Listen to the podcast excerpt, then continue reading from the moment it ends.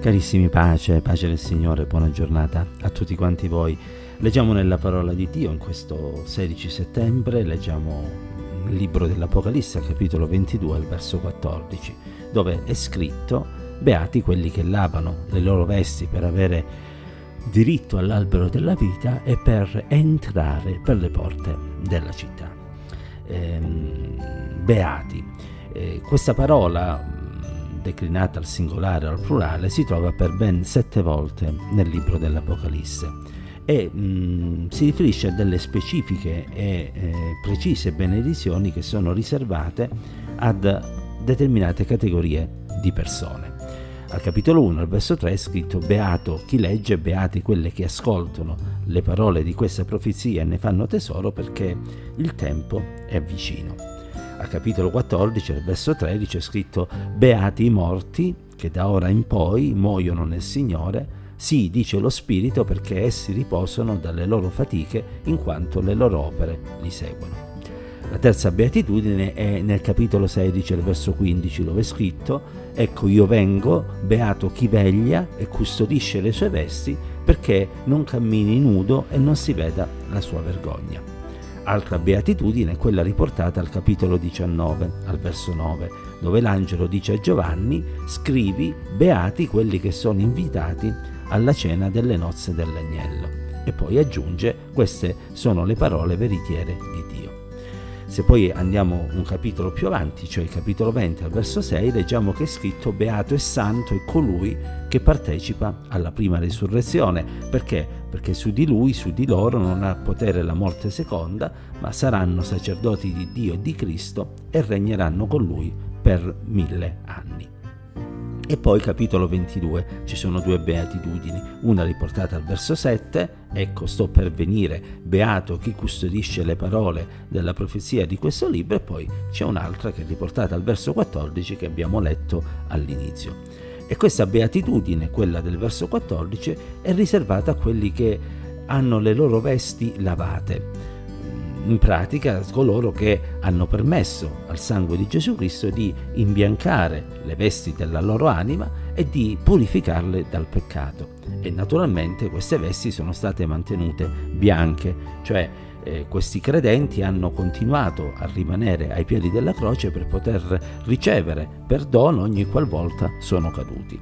E l'invito che naturalmente questo verso ci fa in modo implicito è proprio quello di mantenere nette le nostre vesti, lavandole giorno dopo giorno, perché abbiamo bisogno del perdono di Dio, in quanto sbagliamo in molte cose, in molte maniere, e solo il sangue di Gesù ci può lavare e purificare dai nostri peccati e ci potrà permettere un giorno di entrare nella Gerusalemme celeste e di poter mangiare della, del frutto dell'albero della vita.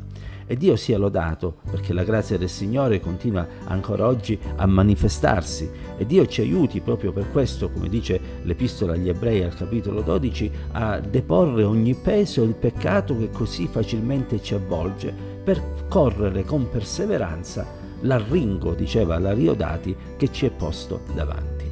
Ecco perché ancora stamattina dobbiamo lavare le nostre vesti ed ecco perché lo dobbiamo fare giorno dopo giorno e dobbiamo vigilare sulla nostra condotta affinché la nostra vita possa essere una vita gradita al Signore. Ci dobbiamo ricordare che la parola di Dio ci invita a non peccare e a mantenerci puri dal mondo corrotto e ci dobbiamo altresì eh, ricordare che il sangue di Gesù Cristo ci lava e ci purifica da ogni peccato. Fratelli, sorelle, durante questo giorno camminiamo col desiderio di santificarci e cerchiamo di poter fuggire da ogni concupiscenza e passione mondana che ha lo scopo di macchiare le nostre vesti. Corriamo, andiamo avanti, andiamo avanti con l'aiuto del Signore e permettiamo alla parola di Dio di purificarci giorno dopo giorno.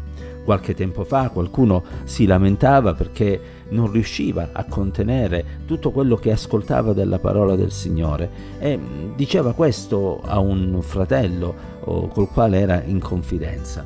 E questo fratello, illuminato probabilmente eh, dal Signore o forse eh, alla luce di qualche esperienza sua personale, disse, vedi, la nostra vita quando rimane sotto i piedi del Signore e mm, viene modellata dalla parola di Dio, è come quel cesto che eh, è fatto di vimini e che, nel quale magari si versa dell'acqua, ma quell'acqua non riesce a contenere, però quell'acqua che passa eh, attraverso oh, le varie fessure che ci sono fa sì che quel cesto si mantenga sempre pulito e quindi possa essere sempre pronto ad essere utilizzato per altri scopi.